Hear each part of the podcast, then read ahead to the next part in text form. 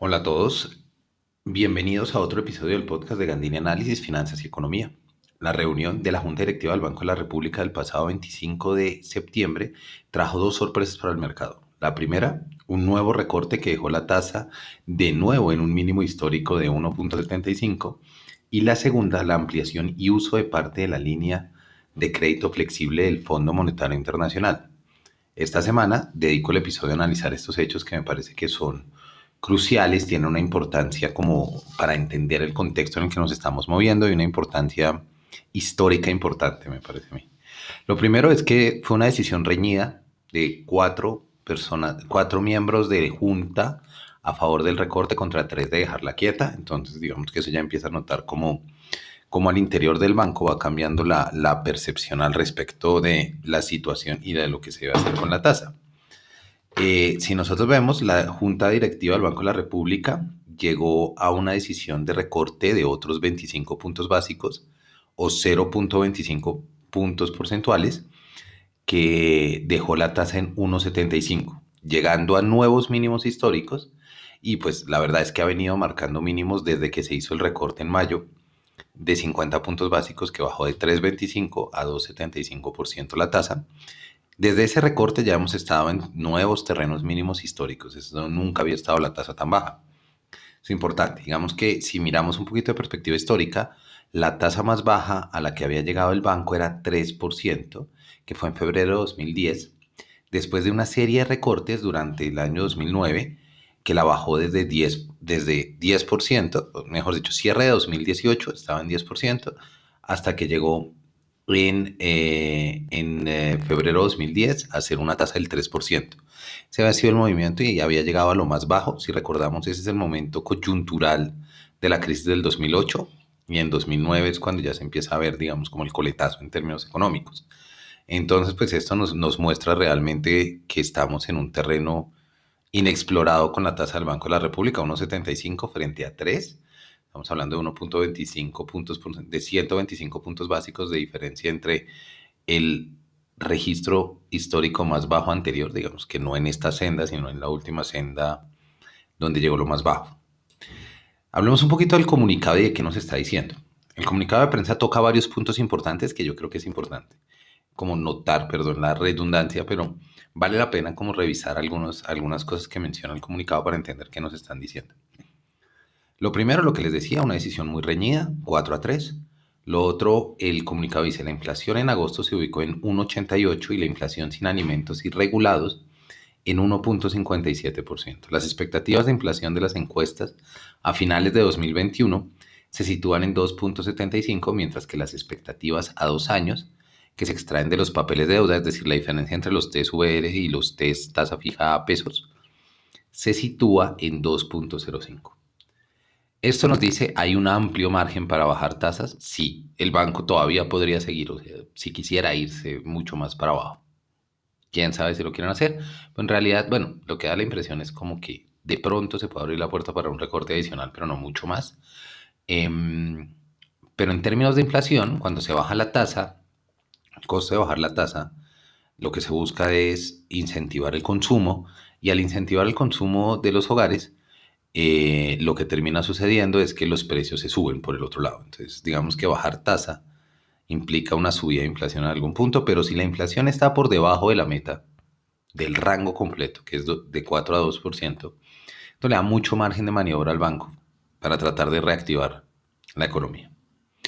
Otra, otro párrafo que me parece interesante en el comunicado es el que dice, en respuesta a la flexibilización de las medidas de aislamiento, se observa un menor ritmo de deterioro de la actividad económica. No obstante, la actividad económica se sigue contrayendo.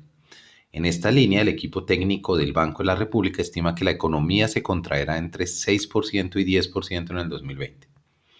Una expectativa de contracción fuerte, por supuesto, no es el 15-7 que vivimos en el segundo trimestre, pero sigue siendo un escenario complejo. Así sea inclusive el escenario más optimista, que sería menos 6% de contracción, pues nos sigue mostrando que hay un deterioro importante. fíjense que aquí están las dos patas del ejercicio y es, se me deteriora la economía y se me cayeron los precios. De tal manera que en ese escenario base, pues, más la preocupación por el desempleo, eh, la decisión es, es bastante lógica del Banco de la República de empujar otro recorte de tasas. Si a mí me preguntan, igual hice, hice, encuesta esa semana en Twitter y tuvimos muy, eh, estuvo muy, muy concurrida, con más o menos como 156 personas que votaron y el 75% decíamos, porque yo me sumo acá, que no iba a haber recorte, que se iban a quedar en dos. Pero pues fíjense que, que los escenarios se están mostrando un poco más extremos de lo que creíamos. Es importante notar que ya estamos hablando de una expectativa de crecimiento entre menos 6% y menos 10% para Colombia. Entonces, eso es clave. Hay que darse cuenta de por qué el banco sigue en estos escenarios y puede seguir empujando. ¿Listo? Luego viene la otra sorpresa y fue eh, la línea de crédito del Fondo Monetario Internacional. Entonces, el Fondo Monetario Internacional aprobó la ampliación de la línea de crédito flexible para Colombia. Esa línea ya la teníamos y ya había sido en enero había sido aprobada de nuevo y es un valor, antes era de 10.800 millones de dólares, ahora quedó más o menos en 17.200 millones. El gobierno decidió o ha decidido que usará un desembolso parcial de alrededor de 5.300 millones de dólares en términos de em, financiación presupuestal para este choque que ha traído consigo todo lo todo lo, relacionado, por supuesto, a la pandemia y todos los gastos adicionales que ha tenido que incurrir el gobierno, que han disparado el presupuesto, que han aumentado. Por eso también, por ejemplo, en su momento también se suspendió la regla fiscal para controlar el endeudamiento, porque pues en estos contextos no tienen sentido. Si recuerdan, yo ya había hecho un, podcast al respecto. Entonces, em, igual ahorita se los, se los conecto con, con este para entender, para entender un, poco, un poco más de, mm, el contexto, por lo menos para el gobierno y, la implicación que tiene. Eh, ¿Qué dice, por ejemplo, en esto? Hay una cosa que es crucial y es la línea de crédito flexible provee una mayor flexibilidad para cubrir necesidades de financiamiento externo en entornos de alta incertidumbre, decía el comunicado de la, del Fondo Monetario Internacional. A diferencia de otros programas o instrumentos del Fondo Monetario, la LCF o línea de crédito flexible no implica condicionalidad en términos de política económica al estar dirigidos a países que mantienen sólidos fundamentales macroeconómicos y acceso recurrente a los mercados de capitales nacionales e internacionales. Esto es una variable clave. Y esto es lo que nos da la ventaja de usar esto. Cuando un banco, cuando un gobierno tiene que pedirle prestado al Fondo Monetario Internacional en sus líneas normales, lo que implica es que por detrás, para que el Fondo Monetario realice el desembolso y apruebe los, créditos, deben haber modificaciones de condiciones de política económica que se consideren no vayan en línea con la estabilidad de la moneda y con otras variables pues, que el, el, Fondo Monetario Internacional tiene, tiene en cuenta en su análisis, pero van unos compromisos políticos, de política económica detrás de esto. La diferencia con la línea de crédito flexible y lo que la hace una gran herramienta en este momento coyuntural para el gobierno es que no tiene esa connotación. El gobierno puede pedir la plata ya. Y pues es lo que va a empezar a hacer y dejar el resto como una reserva.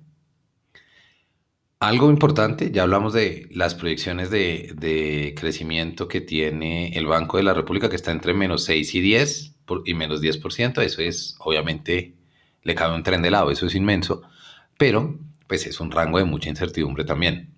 El Fondo Monetario Internacional revisó a la baja la proyección para Colombia y la tiene en menos 8.2, lo que lo ubica más o menos en la mitad del rango del, del, Banco de la República.